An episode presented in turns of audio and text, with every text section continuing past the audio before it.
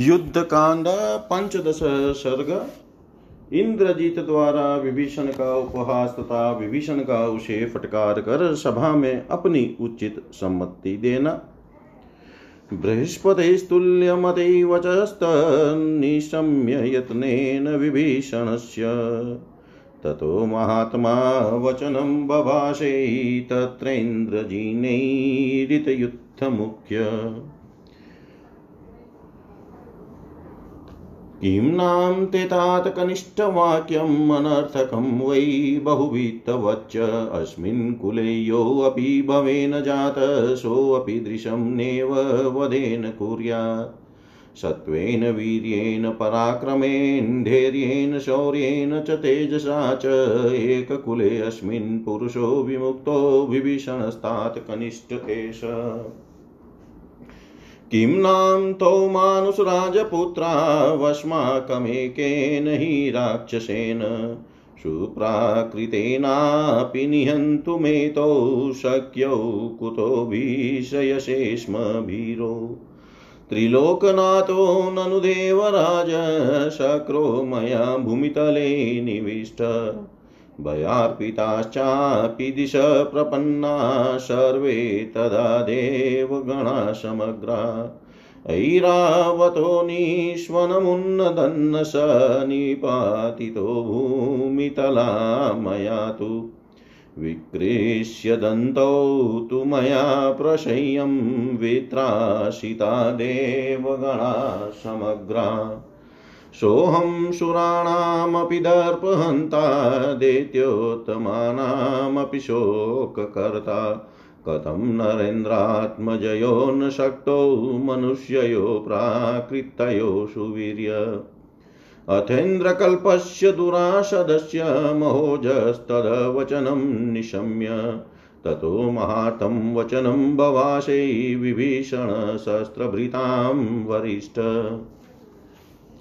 न तात मन्त्रै तव निश्चयोऽस्ति बालस्त्वमद्याप्यविपक्वबुद्धि तस्मात् त्वयाप्यात्मविनाश तस्मात् त्वव्याप्यात्मविनाशनाय वचोऽतहीन बहुविप्रलप्तम् पुत्रप्रवादेन तु रावणस्य त्वमिन्द्रजिन्मित्रमुखोऽसि शत्रु। यस्यैदृशं राघवतो विनाशं निशम्य मोहादनुमन्यसे त्वम्। त्वमेव वध्यश्च सुदुर्मतिश्च स चापि वध्यो य इहानयत त्वाम् बालं दृढं शासिकं च योध्य प्रावेशयन्मन्त्रकृतां समीपम्। मूढोऽप्रगल्भोऽविनयोपपन्नस्तीक्ष्णस्वभावोऽल्पमती दुरात्मा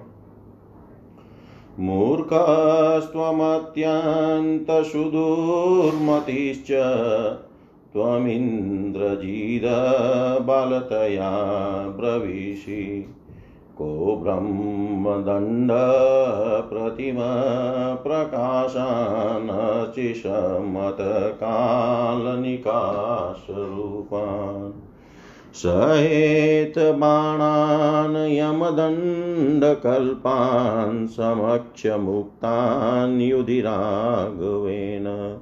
धनानि, रत्नानि, सुभूषणानि, वांसांसि, दिव्याणि, मणिश्च, चित्रान्। सीतां च रामाय निवेद्य देवीं वशेम राजन्यवितशोका वशेम राजन्यवितशोका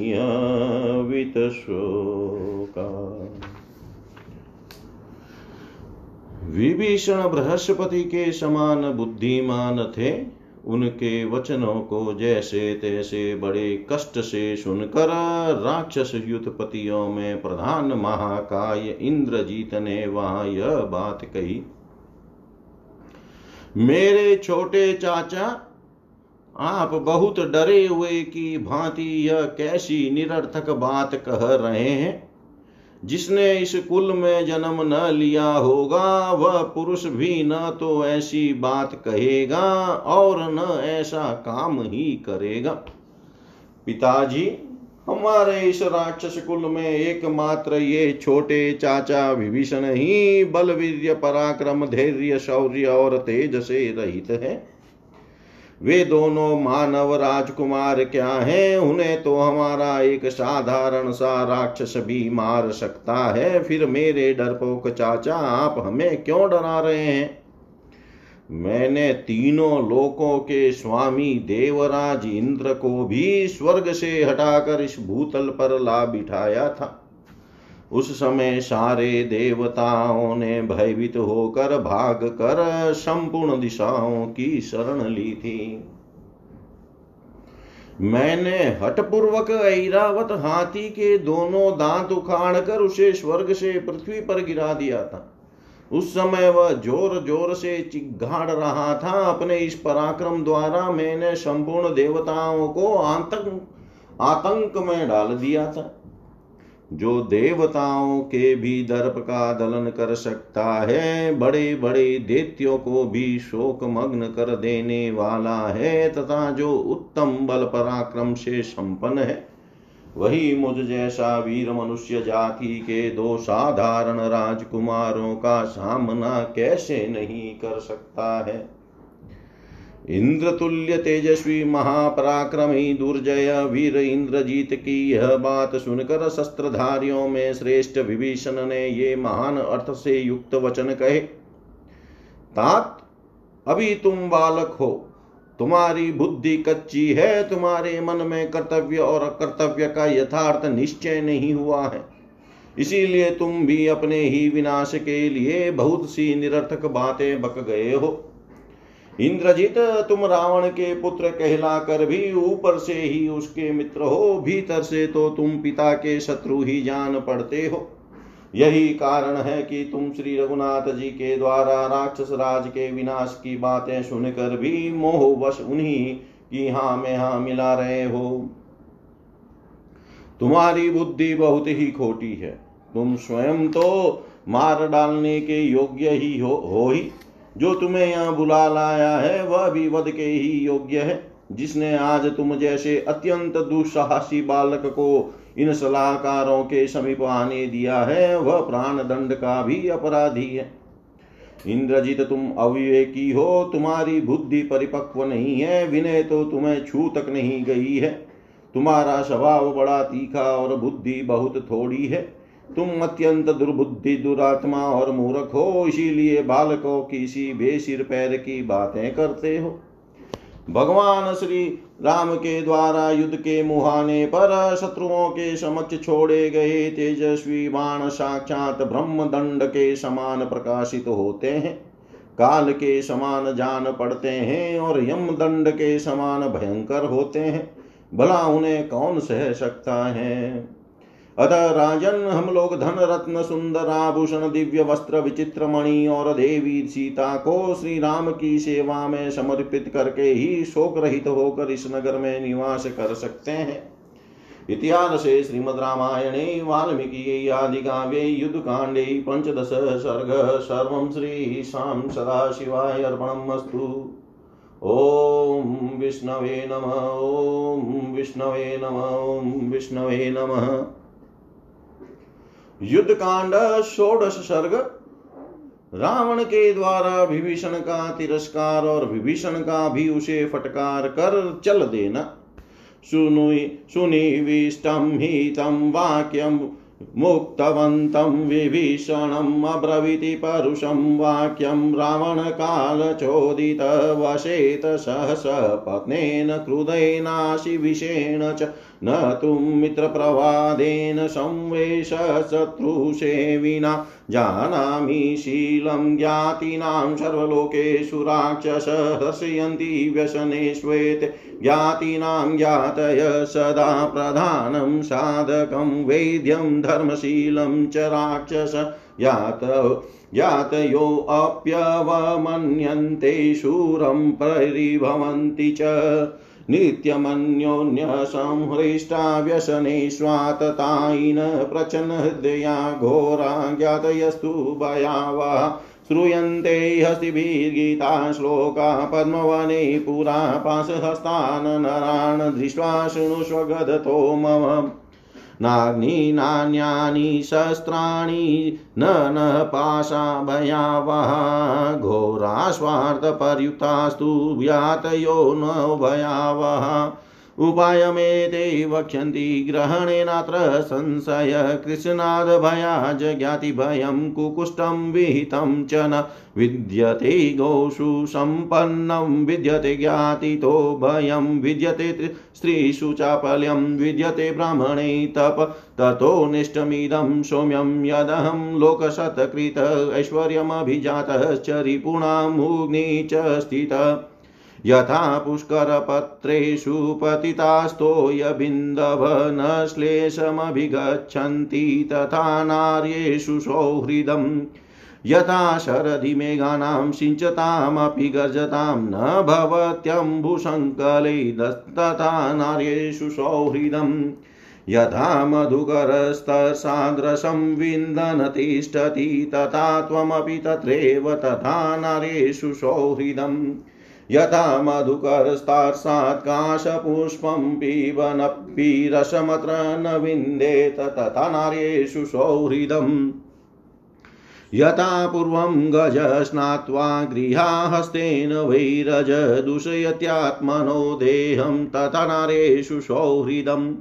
योऽन्यस्त्वेवं विधं ब्रूयाद्वाक्यमेतन्निशाचर अस्मिन् मुहूर्ते न भवेत् त्वां तु धिककुलपांसन इति युक्तपरुषं वाक्यं न्यायवादिविभीषण उप उत्पपात गदा पाणिचतुर्विशः राक्षसै अब्रवीच तदा वाक्यं जात क्रोधो विभीषण अन्तरिक्षगत श्रीमान् भ्राता वै राक्षसाधिपम्। स त्वं भ्रान्तोऽसि मे राजन् ब्रूहि माँ यदयदिच्छसि, ज्येष्ठो मान्यपितृशमो न च धर्मपथे स्थित। इदं हि परुषं वाक्यं न क्षम्याम्यग्रजस्यते सुनीतं हितकामेन वाक्यं मुक्तं दशानन न गृहीणन्त्यकृतात्मानकालस्य वशमागता। सुलभा पौरुषा राजन सततं प्रियवादिन, अप्रियस्य च पथ्यस्य वक्ता, श्रोता च दुर्लभ। बधं कालस्य पाशेन सर्वभूतापहारिण, न नश्यन्तमुपेक्षे त्वां प्रदितं शरणं यथा। दीप्त दीप्तपावकशङ्काशैः शीतैः काञ्चनभूषणै न त्वामीच्छाम्यं द्रष्टुं रामेण नियतं शरेषुरा च बलवन्तश्च कृतास्त्राश्च नरारणे। कालापि, कालाभिपन्नाः ससिद्धन्ति यथवालुकसेतव तन्मसयतु यचोक्तं गुरुत्वाधीतमिच्छता आत्मानं सर्वथा रक्षपुरीं चेमां स स्वस्ति ये, ते अस्तु गमिष्यामि सुखी भव भव मया विना। निर्वा, निवार्यमाणस्य मया हितेशिना न रोचते ते वचनं निशाचर। परान्तकाले हि गतायुषो नरा, हितं न गृह्णन्ति सुहृद्भिरीरितम् हितं न गृह्णन्ति सुहृद्भिरीरितम् रावण के सिर पर काल मंडरा रहा। इसलिए उसने सुंदर अर्थ से युक्त और हितकर बात कहने पर भी विभीषण से कठोर वाणी में कहा, भाई, शत्रु और कुपित विषधर सर्प के साथ रहना पड़े तो रह ले, परंतु जो मित्र कहला कर भी शत्रु की सेवा कर रहा हो, उसके साथ कदापि न रहे। राक्षस संपूर्ण लोकों में सजातीय बंधुओं का जो स्वभाव होता है, उसे मैं अच्छी तरह जानता हूँ। जाति वाले सर्वदा अपने अन्य सजातियों की आपत्तियों में ही हर्ष मानते हैं। निशाचर जो ज्येष्ठ होने के कारण राज्य पाकर सब में प्रधान हो गया हो, राज्य कार्य को अच्छी तरह चला रहा हो और विद्वान, धर्मशील तथा शूरवीर हो, उसे भी कुटुंबी जन अपमानित करते हैं और अवसर पाकर उसे नीचा दिखाने की भी चेष्टा करते हैं। जाति वाले सदा एक दूसरे पर संकट आने पर हर्ष का अनुभव करते हैं। वे बड़े आतताई होते हैं। मौका पड़ने पर आग लगाने, जहर देने, शस्त्र चलाने, धन हड़पने और क्षेत्र तथा स्त्री का अपहरण करने में भी नहीं हिचकते हैं। अपना मनोभाव छिपाए रहते हैं, अतएव क्रूर और भयंकर होते हैं। पूर्व काल की बात है, पद्मवन में हाथियों ने अपने हृदय के उद्गार प्रकट किए थे, जो अब भी श्लोकों के रूप में गाए और सुने जाते हैं। एक बार कुछ लोगों की हाथ में फंदा लिए आते देख हाथियों ने जो बात कही थी, उन्हें बता रहा हूँ, मुझसे सुनो। हम अग्नि दूसरे दूसरे शस्त्र तथा पाश भय नहीं दे सकते। हमारे लिए तो अपने स्वार्थी जाति भाई भयानक और खतरे की वस्तु है। ये ही हमारे पकड़े जाने का उपाय बता देंगे, इसमें संशय नहीं। अतः संपूर्ण भयों की अपेक्षा हमें अपने जाति भाइयों से प्राप्त होने वाला भय ही अधिक कष्टदायक जान पड़ता है। जैसे गौवों में हव्य कव्य की संपत्ति दूध होता है, स्त्रियों में चपलता होती है और ब्राह्मण में तपस्या रहा करती है, उसी प्रकार जाति भाइयों से भय अवश्य प्राप्त होता है। अतः सौम्य, आज जो सारा संसार मेरा सम्मान करता है और मैं जो ऐश्वर्यवान कुलीन और शत्रुओं के सिर पर स्थित हूँ यह सब तुम्हें अभिष्ट नहीं है। जैसे कमल के पत्ते पर गिरी हुई पानी की बूंदें उसमें सटती नहीं है, उसी प्रकार नारियों के हृदय में सौहार्द नहीं टिकता है।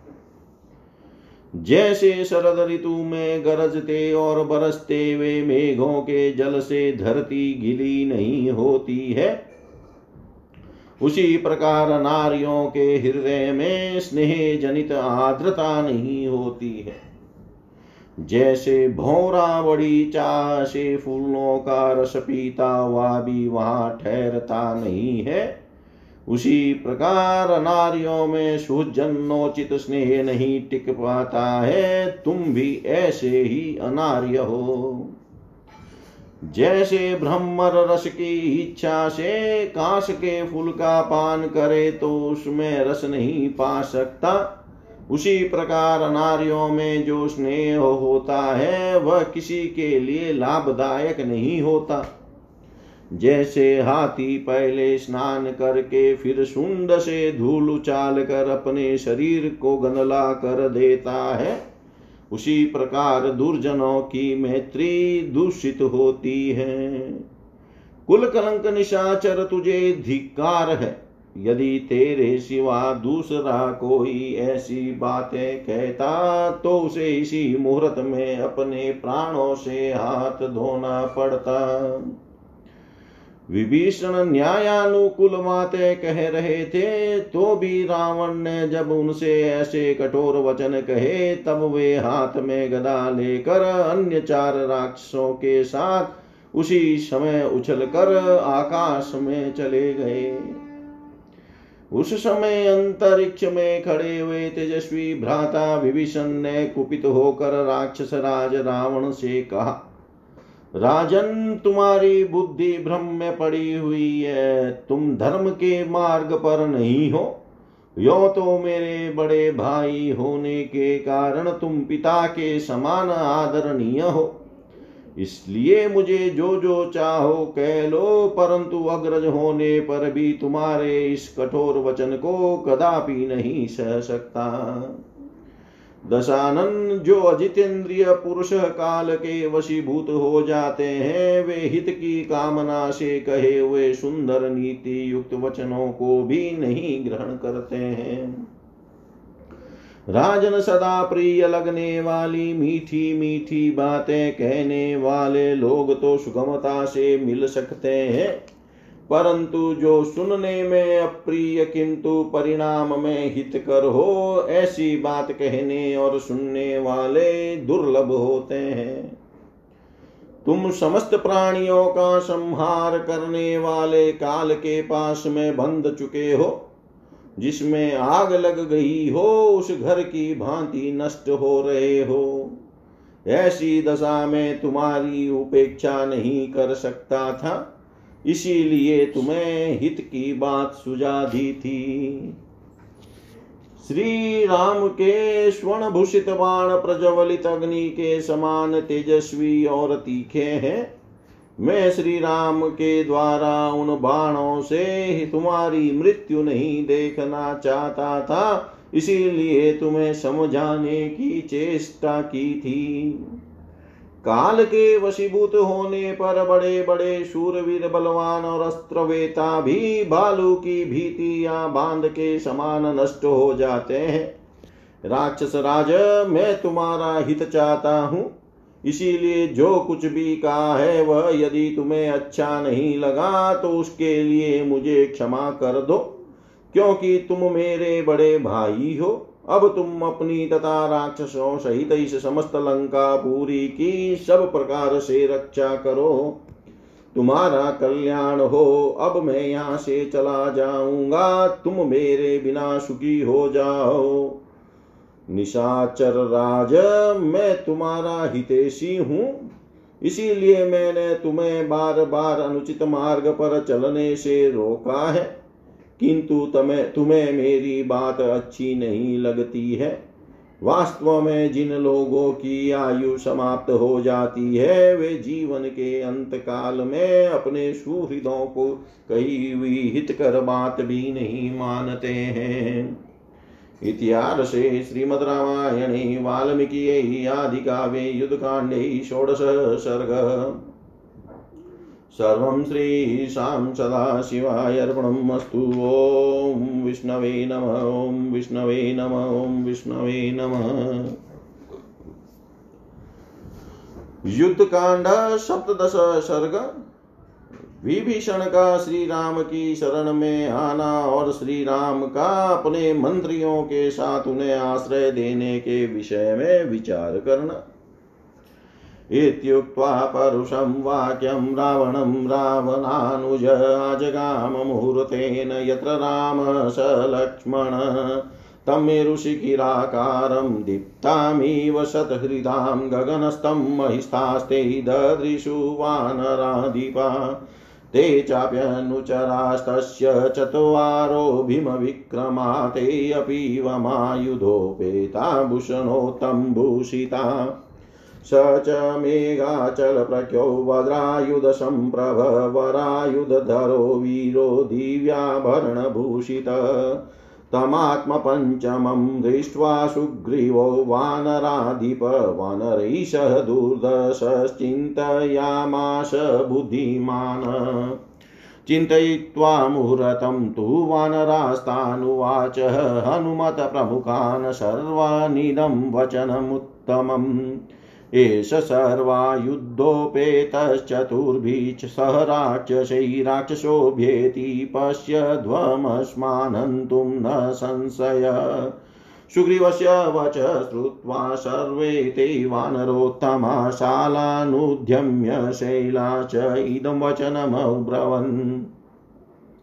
शीघ्रं व्याधिशनो राजन्वधायेषा दुरात्मनाम निपतन्ति हत्ता यावद्धरण्यामल्पचेतना। तेषां सम्भाषणमानानामन्योन्यं स विभीषण उत्तरं तिरमासाद्य एव व्यतिष्ठित। स उवाच महाप्राय स्वरेण महता महान् सुग्रीवं ता च सम्प्रेक्ष्य खस्त एव विभीषण। रावणो नाम दुवृतो राक्षसो राक्षसेश्वर तस्याहमनुजो भ्राता विभीषण इति श्रुत। तेन सीता जनस्थानाधृता हत्वा जटायुषं रुदा च विवशादीना राक्षसीभिः सुरक्षिता।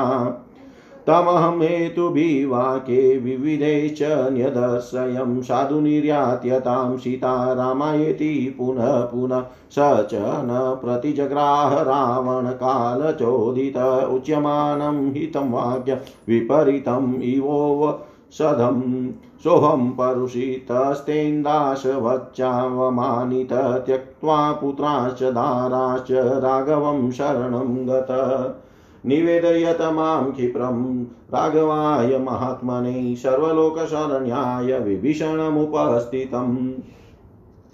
एतत्तु वचनं श्रुत्वा सुग्रीवो लघुविक्रम लक्ष्मणशाग्रतो रामं शरदमिदमब्रवीत् प्रविष्टशत्रुसैन्यं हि प्राप्तशत्रुरतर्कित निहन्यादन्तरं लब्ध्वा उल्लुको वायसानिव मन्त्रे व्यूहेन ये चारे युक्तो भवितुमर्हसि वानराणां च भद्रं ते परेषां च परन्तप। अन्तधान गता हि एते राक्षसा कामरूपिण सुराजने कृतिज्ञा च तेषां जातु न विश्वसेत। प्रणिधि राक्षसेन्द्रस्य रावणस्य भवेदयम् अनुप्रविश्य सोऽस्मासु भेदं कुर्यान् संशय। अथवा स्वयमेवेश चित्रमासाद्य बुद्धिमान् अनुप्रविश्य विश्वस्ते कदाचित् प्रहेरदर्पि। मित्राटवीबलं चेव मौलभृत्य बलं तथा सर्वमेतदबलं ग्राह्यं भजयित्वा द्विषद्बलम् प्रकृत्या राक्षसो एष भ्राता मित्रस्य वै प्रभो आगतश्च रिपु साचारकथमस्मि च विश्वसेत।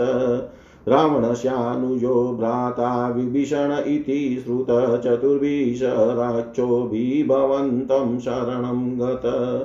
रावणेन प्रणीतं हि त्वमेवेहि विभीषणं तस्याहं निग्रहं मन्ये क्षमं क्षमवताम्बर राक्षसो जीवायां बुद्धया सन्दिष्टोऽयमियागत प्रहतुं माययाच्छन्नो विश्वस्ते त्वयि चानग। वध्यतामेष तीव्रेण दण्डेन सचिवैः सह रावणस्य नृशंसस्य भ्राता हि एष विभीषण। एवमुक्त्वा तु तं रामं शरन्दो वाहिनीपति वाक्यज्ञो वाक्यकुशलं ततो मौनमुपागमत् सुग्रीवस्य तु तद्वाक्यं श्रुत्वा रामो महाबल समीपस्थानुवाचेदं हनुमतप्रमुखान् कपिन्। यदुक्तं कपिराजेन रावणवरजं प्रति वाक्यं हेतुमदत्यर्थं भवद्भिरपि च श्रुतम् सुहृदामात कृचेषु युक्तं बुद्धिमता सदा समर्थेनोपसन्देष्टु शाश्वतीं भूतिमिच्छिता इत्येवं परिपृष्टास्ते स्वं स्वं मतमतन्द्रिता स्वोपचारं तदा राममुचु प्रियचिके शिव। अज्ञातं नास्ति ते किञ्चित्त्रिषु लोकेषु राघव आत्मानं पूजयन् राम प्रचशमानसुहृत्तया त्वं हि सत्यव्रतः शूरो धार्मिको दृढविक्रम परीक्षकारी स्मृतिमान् निसृष्टात्मा च। तस्मादेकैकशस्तावद्ब्रुवन्तु सचिवास्तव हेतुतो मतिसम्पन्ना समता च पुनः पुनः। इत्युक्ते राघवायाथ मतिमानङ्गधोऽग्रत विभीषणपरीक्षातमुवाच वचनं हरि।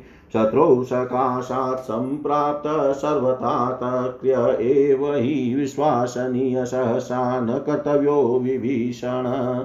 चारयित्वात्मभावं हि चरन्ति षड्बुद्धय, प्रहरन्ति चरन्द्रेषु सोऽनर्थसु महान् भवेत्। अथानर्थो विनिश्चित्य व्यवसायं भजेत गुणतः सङ्ग्रहं कुर्याददोषतस्तु विसर्जयेत्। यदि दोषो महतस्मिस्तस्य यतां विशङ्कितं गुणान् वापि बहुन् ज्ञात्वा सङ्ग्रहः क्रियतां नृप। सरभवस्त्वथ निश्चितय सार्थं वचनमब्रवीत् क्षिप्रमस्मिन्नर्व्याघ्रचारप्रतिविधीयताम् प्रणिधाय हि चारेण्यथवत् सूक्ष्मबुद्धिना परीक्षय च तत् कार्यो यथा न्यायं परिग्रह। जाम्बवास्त्वत् सम्प्रेक्ष्य शास्त्रबुद्धया विचक्षण वाक्यं विज्ञापयामाश गुणवददोषवर्जितम् बधवैराच पापाच राक्षसेन्द्रादविभीषण अदेशकाले सम्प्राप्त सर्वथा सङ्ख्यतामयम् ततो मैन्दस्तु सम्प्रेक्ष्य नयपनय कोविदवाक्यं वचनसम्पन्नो भवासे हेतुमत्तरम्। अनुजो नाम तस्येव रावणस्य विभीषण प्रचयतां मधुरेणायं शनेन रपतीश्वर भावमस्य तु विज्ञाय तत्त्वतस्तं करिष्यसि यदि दुष्टो न दुष्टो वा बुधिपूर्वं नरसभ अथ संस्कारसम्पन्नो हनुमान् सचिवोत्तम उवाच वचनं सलक्ष्मत वन्मधुरं लघु न भवन्तम् अतिश्रेष्ठं समर्थं वदतां वरम् अतिशाययितुं शक्तो बृहस्पतिरपि ब्रुवन्नवादानापि सङ्घर्षानाधिक्यान् च कामत वक्ष्यामि वचनं राजन्यथार्थं रामगौरवात् अर्थानर्थनिमित्तं हि यदुक्तं सचिवैस्तव तत्र दोषं प्रपश्यामि क्रियानयम् उपपद्यते। ऋते नियोगात् सामर्थ्यं वोढुं न शक्यते। सहसा विनियोगोऽपि दोषवान् प्रतिभाति मे। चारप्रणिहितं युक्तं यदुक्तं सचिवेस्तव अतस्यासम्भवात् तत्र कारणं नोपपद्यते। अदेशकाले सम्प्राप्त इत्ययं यद्विभीषण विवक्षा तत्र मे अस्ति यं तां निबोध यथामति। एष देशश्च कालश्च भवति यथा तथा पुरुषात् पुरुषं प्राप्य तथा दोषगुणावपि दोरात्म्यं रावणे दृष्ट्वा विक्रमं च तथा त्वयि युक्तमागमनं हि अत्र सदृशं तस्य बुद्धितः। अज्ञातरूपै पुरुषैष राजन् प्रचयतामिति यदुक्तमत्र मे प्रेक्षा काचिदस्ति समीक्षिता। पृच्छयमानो विशङ्केत सहसा बुद्धिमान् वच तत्र मित्रं प्रदूष्येत मिथ्या पृष्ठं सुखागतम् अशक्यं सहसा राजन् भावो बोधुं परस्य वै अन्तरेण स्वै स्वरे भिन्न पुण्यं पश्यतां वृषम्। न त्वस्य ब्रुवतो जातु लक्ष्यते दुष्टभावता प्रसन्नं वदनं चापि तस्मान्मे नास्ति संशय। अशङ्कितं यति स्वस्तो न शठ परिसर्पति न चास्य दुष्टवागस्ति तस्मान्मे नास्ति संशय। आकारच्छाद्यमानोऽपि न शक्यो विनिगु गुहितुं बलादिविवृण्णोत्येव भावमन्तगतं नृणां। देशकालोपपनं च कार्यं कार्यविदां वर सफलं कुरुते क्षिप्रं प्रयोगेणाभिसहितम्। उद्योगतव सम्प्रेक्ष्य मिथ्यावृतं च रावणं, वालिनं च हतं, श्रुत्वा सुग्रीवं चाभिषेचितम् राज्यं प्रार्थयमानस्तु बुधिपूर्वमिहागत एतावत् तु पुरस्कृत्य युज्यते तस्य सङ्ग्रह यथाशक्तिमयोक्तं तु राक्षस्यार्जवं प्रति प्रमाणं त्वमहि शेषस्य श्रुत्वा बुद्धिमतां वर। प्रमाणं त्वं हि शेषस्य श्रुत्वा बुद्धिमतां वर। रावण से ऐसे कठोर वचन कहकर उसके छोटे भाई विभीषण दो ही घड़ी में उस स्थान पर आ गए जहाँ लक्ष्मण सहित श्री राम विराजमान थे। विभीषण का शरीर सुमेरु पर्वत के शिखर के समान ऊँचा था। वे आकाश में चमकती हुई बिजली के समान जान पड़ते थे। पृथ्वी पर खड़े हुए वानर युद्धपतियों ने उन्हें आकाश में स्थित देखा। उनके साथ जो चार अनुचर थे, वे भी बड़ा भयंकर पराक्रम प्रकट करने वाले थे। उन्होंने भी कवच धारण करके अस्त्र शस्त्र ले रखे थे और वे सब के सब उत्तम आभूषणों से विभूषित थे।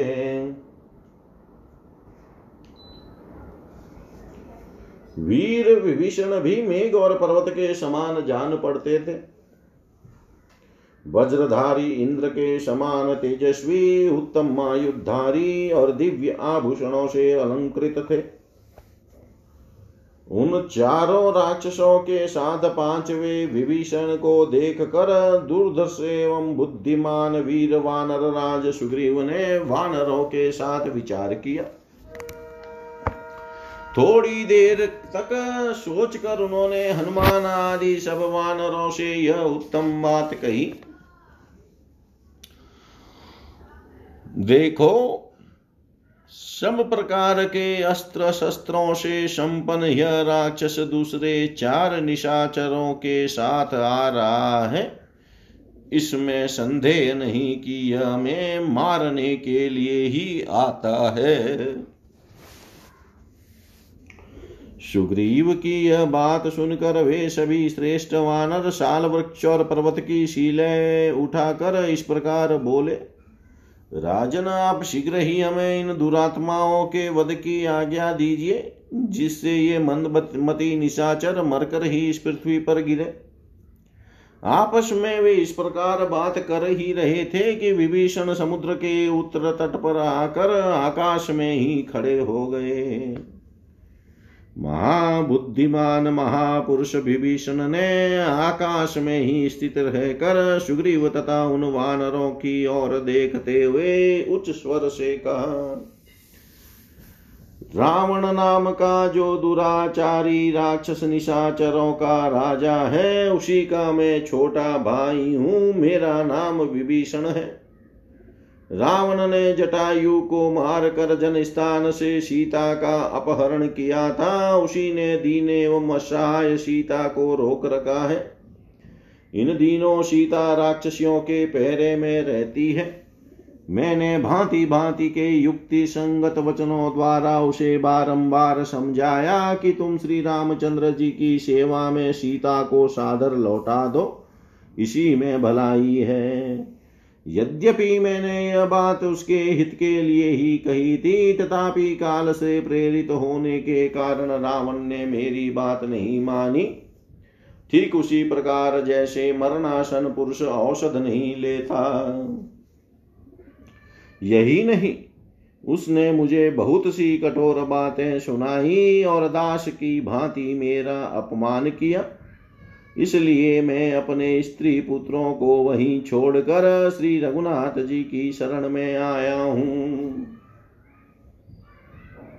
वानरों, जो समस्त लोगों को शरण देने वाले हैं, उन महात्मा श्री रामचंद्र जी के पास जाकर शीघ्र मेरे आगमन की सूचना दो और उनसे कहो, शरणार्थी विभीषण सेवा में उपस्थित हुआ है। विभीषण की यह बात सुनकर शीघ्रगामी सुग्रीव ने तुरंत ही भगवान श्री राम के पास जाकर लक्ष्मण के सामने ही कुछ आवेश के साथ इस प्रकार कहा, प्रभो, आज कोई वैरी जो राक्षस होने के कारण पहले हमारे शत्रु रावण की सेना में सम्मिलित हुआ था, अब अकस्मात हमारी सेना में प्रवेश पाने के लिए आ गया है। वह मौका पाकर हमें उसी तरह मार डालेगा, जैसे उल्लू कौवों का काम तमाम कर देता है।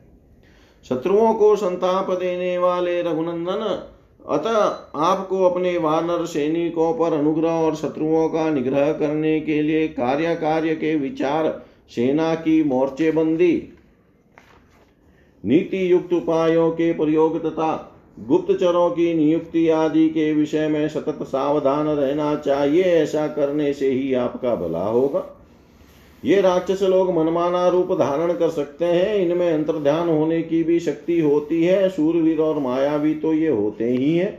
इसलिए इनका कभी विश्वास नहीं करना चाहिए। संभव है यह राक्षस राज रावण का कोई गुप्तचर हो, यदि ऐसा हुआ तो हम लोगों में घुसकर यह फूट पैदा कर देगा, इसमें संदेह नहीं है।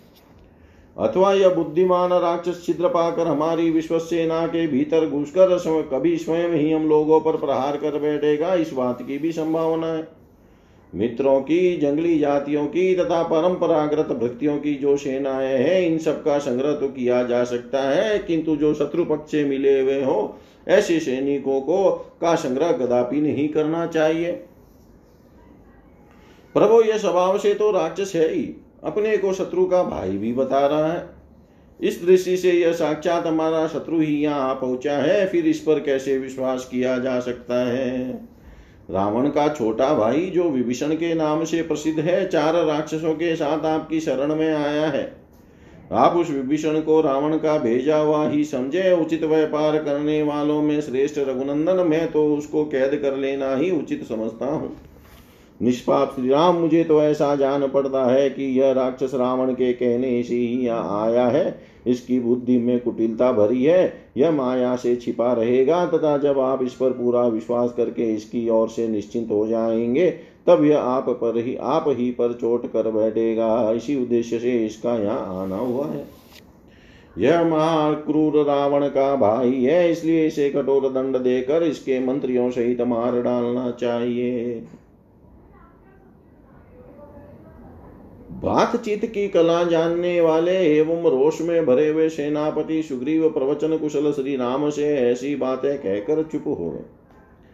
सुग्रीव का वह वचन सुनकर महाबली श्री राम अपने निकट बैठे हुए हनुमान आदि वानरों से इस प्रकार बोले, वानरों, वानरराज सुग्रीव ने रावण के छोटे भाई विभीषण के विषय में जो अत्यंत युक्ति युक्त बातें कही है, वे तुम लोगों ने भी सुनी है। मित्रों की स्थायी उन्नति चाहने वाले, बुद्धिमान एवं समर्थ पुरुष को कर्तव्य कर्तव्य के विषय में संस्थित, संशय उपस्थित होने पर सदा ही अपनी सम्मति देनी चाहिए। इस प्रकार सलाह पूछी जाने पर श्री राम का प्रिय करने की इच्छा रखने वाले वे सब वानर आलस्य छोड़ उत्साहित हो सादर अपना अपना मत प्रकट करने लगे। रघुनंदन तीनों लोकों में कोई ऐसी बात नहीं है जो आपको ज्ञात न हो, तथापि हम आपके अपने ही अंग हैं। अतः आप मित्र भाव से हमारा समान बढ़ते हुए हमसे सलाह पूछते हैं। आप सत्यव्रती, शूरवीर, धर्मात्मा, सुदृढ़, पराक्रमी जाँच पूछ कर काम करने वाले स्मरण शक्ति से संपन्न और मित्रों पर विश्वास करके उन्हीं के हाथों में अपने आप को सौंप देने वाले हैं। इसलिए आपके सभी बुद्धिमान एवं सामर्थ्यशाली सचिव एक एक करके बारी बारी से अपने युक्ति युक्त विचार प्रकट करें। वानरों के ऐसा कहने पर सबसे पहले बुद्धिमान वानर अंगद विभीषण की परीक्षा के लिए सुझाव देते हुए श्री रघुनाथ जी से बोले, भगवान विभीषण शत्रु के पास से आया है, इसलिए उस पर अभी शंका ही करनी चाहिए। उसे सहसा विश्वास पात्र नहीं बना लेना चाहिए। बहुत से सठता पूर्ण विचार रखने वाले लोग अपने मनोभाव को छिपा कर विचरते रहते हैं और मौका पाते ही प्रहार कर बैठते हैं, इससे बहुत बड़ा अनर्थ हो जाता है। अतः गुण दोष का विचार करके पहले यह निश्चय कर लेना चाहिए कि इस व्यक्ति से अर्थ की प्राप्ति होगी या अनर्थ की। यह हित का साधन करेगा या अहित का। यदि उसमें गुण हो तो उसे स्वीकार करें और यदि दोष दिखाई दे तो त्याग दें। महाराज, यदि उसमें महान दोष हो तो निसंदेह उसका त्याग कर देना ही उचित है। गुणों की दृष्टि से यदि उसमें बहुत से सदगुणों का होने का पता लगे, तभी उस व्यक्ति को अपनाना चाहिए। तदनंतर सर्व ने सोच विचार कर यह सार्थक बात कही, पुरुष सिंह, इस विभीषण के ऊपर शीघ्र ही कोई गुप्तचर नियुक्त कर दिया जाए। सूक्ष्म बुद्धि वाले गुप्तचर को भेजकर उसके द्वारा यथावत रूप से उसकी परीक्षा कर ली जाए। इसके बाद यथोचित रीति से उसका संग्रह करना चाहिए। इसके बाद परम चतुर जाम्बवान ने शास्त्रीय बुद्धि से विचार करके ये गुण युक्त दोष रहित वचन कहे, राक्षस राज, रावण बड़ा पापी है, उसने हमारे साथ वैर बाँध रखा है और यह विभीषण उसी के पास से आ रहा है। वास्तव में न तो इसके आने का यह समय है और न स्थान ही। इसलिए इसके विषय में सब प्रकार से संसंक ही रहना चाहिए। तदनंतर नीति और अनिति के ज्ञाता तथा वाग वैभव से संपन्न महेंद्र ने सोच विचार कर यह युक्ति युक्त उत्तम बात कही। महाराज या विभीषण रावण का छोटा भाई तो है, इसलिए इसे मधुर व्यवहार के साथ धीरे धीरे सब बातें पूछनी चाहिए। नर श्रेष्ठ फिर इसको भाव, इसके भाव को समझकर आप बुद्धि पूर्वक यह ठीक ठीक निश्चय करें कि यह दुष्ट है या नहीं। इसके बाद जैसा उचित हो वैसा करना चाहिए। तत्पश्चात सचिवों में श्रेष्ठ और संपूर्ण शास्त्रों के ज्ञान जनित संस्कार से युक्त हनुमान जी ने ये श्रवण मधुर सार्थक सुंदर और संक्षिप्त वचन कहे। प्रभु, आप बुद्धिमानों में उत्तम सामर्थ्यशाली और वक्ताओं में श्रेष्ठ हैं। यदि बृहस्पति भी भाषण दे तो वे अपने को आपसे बढ़कर वक्ता नहीं सिद्ध कर सकते। महाराज श्री राम मैं जो कुछ निवेदन करूँगा, वह वाद विवाद या तर्क स्पर्धा अधिक बुद्धिमता के अभिमान अथवा किसी प्रकार की कामना से नहीं करूँगा। मैं तो कार्य की गुरुता पर दृष्टि रखकर जो यथार्थ समझूँगा, वही बात कहूँगा। आपके मंत्रियों ने जो अर्थ और अनर्थ के निर्णय के लिए गुण दोष की परीक्षा करने का सुझाव दिया है, उसमें मुझे दोष दिखाई देता है, क्योंकि इस समय परीक्षा लेना कदापि संभव नहीं है। विभीषण आश्रय देने के योग्य है या नहीं, इसका निर्णय उसे किसी काम से मैं नियुक्त किए किए बिना नहीं हो सकता, और सहसा उसे किसी काम में लगा देना भी मुझे सदोष ही प्रतीत होता है। आपके मंत्रियों ने जो गुप्तचर नियुक्त करने की बात कही है, उसका कोई प्रयोजन न होने से वैसा करने का कोई युक्ति युक्त कारण नहीं दिखाई देता। जो दूर रहता हो, जिसका वृतांत ज्ञात न हो, उसी के लिए गुप्तचर की नियुक्ति की जाती है। जो सामने खड़ा है और स्पष्ट रूप से अपना वृतांत बता रहा है, उसके लिए गुप्तचर भेजने की क्या आवश्यकता है? इसके सिवा जो ये कहा गया कि विभीषण का इस समय यहाँ आना देश काल के अनुरूप नहीं है, उसके विषय में भी मैं अपनी बुद्धि के अनुसार कुछ कहना चाहता हूँ, आप सुने। उसके यहाँ आने का यही उत्तम देश और काल है, यह बात जिस तरह सिद्ध होती है, वैसा बता रहा हूँ। विभीषण एक नीच पुरुष के पास से चलकर एक श्रेष्ठ पुरुष के पास आया है। उसने दोनों के दोषों और गुणों का भी विवेचन किया है। तत्पश्चात रावण में दुष्टता और आप में पराक्रम देख वह रावण को छोड़कर आपके पास आ गया है। इसलिए उसका यहाँ आगमन सर्वथा उचित और उसकी उत्तम बुद्धि के अनुरूप है। राजन किसी मंत्री के द्वारा जो यह कहा गया है कि अपरिचित पुरुषों द्वारा इससे सारी बातें पूछी जाए, उसके विषय में मेरा जाँच जाँच बूझ कर निश्चित किया हुआ विचार है, जिसे आपके सामने रखता हूँ। यदि कोई अपरिचित व्यक्ति यह पूछेगा कि तुम कौन हो, कहाँ से आए हो इसलिए आए हो, किस लिए आए हो, इत्यादि, तब कोई बुद्धिमान पुरुष सहसा उस पूछने वाले पर संदेह करने लगेगा। और यदि उसे यह मालूम हो जाएगा कि यह सब कुछ जानते हुए भी मुझसे झूठे ही पूछे जा रहा है, तब सुख के लिए आए उस नवागत मित्र का हृदय कलुषित हो जाएगा। इस प्रकार हमें एक मित्र के लाभ से वंचित होना पड़ेगा। इसके सिवा महाराज किसी दूसरे के मन की बात को सहसा समझ लेना असंभव है। बीच बीच में स्वर भेद से आप अच्छी तरह यह निश्चय कर लें कि यह साधु भाव से आया है या असाधु भाव से। इसकी बातचीत से भी कभी इसका दुर्भाव नहीं लक्षित होगा, इसका मुख भी प्रसन्न है, इसलिए मेरे मन में इसके प्रति कोई संदेह नहीं है। दुष्ट पुरुष कभी निशंक एवं स्वचित होकर सामने नहीं आ सकता। इसके सिवा इसकी वाणी भी दोषयुक्त नहीं है, अतः मुझे इसके विषय में कोई संदेह नहीं है। कोई अपने आकार को कितना ही क्यों न छिपाए, उसके भीतर का भाव कभी छिप नहीं सकता। बाहर का आकार पुरुषों के आंतरिक भाव की बलात् को बलात् प्रकट कर देता है। कार्यवेताओं में श्रेष्ठ रघुनंदन विभीषण का यह आगमन रूप जो कार्य है, वह देश काल के अनुरूप ही है। ऐसा कार्य यदि योग्य पुरुष के द्वारा संपादित हो तो अपने आप को शीघ्र सफल बनाता है। आपके उद्योग रावण के मिथ्याचार, वाली के वध और सुग्रीव के राज्याभिषेक का समाचार जान सुनकर राज्य पाने की इच्छा से यह समझ बूझ कर यहाँ आपके पास आया है। इसके मन में यह विश्वास है कि शरणागत वत्सल दयालु श्री राम अवश्य ही मेरी रक्षा करेंगे और राज्य भी देंगे। इन्हीं सब बातों को दृष्टि में रखकर विभीषण का संग्रह करना, उसे अपना लेना मुझे उचित जान पड़ता है। बुद्धिमानों में श्रेष्ठ रघुनाथ इस प्रकार इस राक्षस की सरलता और निर्दोषता के विषय में मैंने यथाशक्ति निवेदन किया। इससे सुनकर आगे आप जैसा उचित समझे वैसा करे। इतिहास श्रीमद रामायणे, वाल्मीकि आदि काव्ये, युद्धकांडे, सप्तदश सर्ग। सर्वं श्रीशां सदाशिवाय अर्पणम् अस्तु। ॐ विष्णवे नमो। हे नमो, विष्णवे नमः।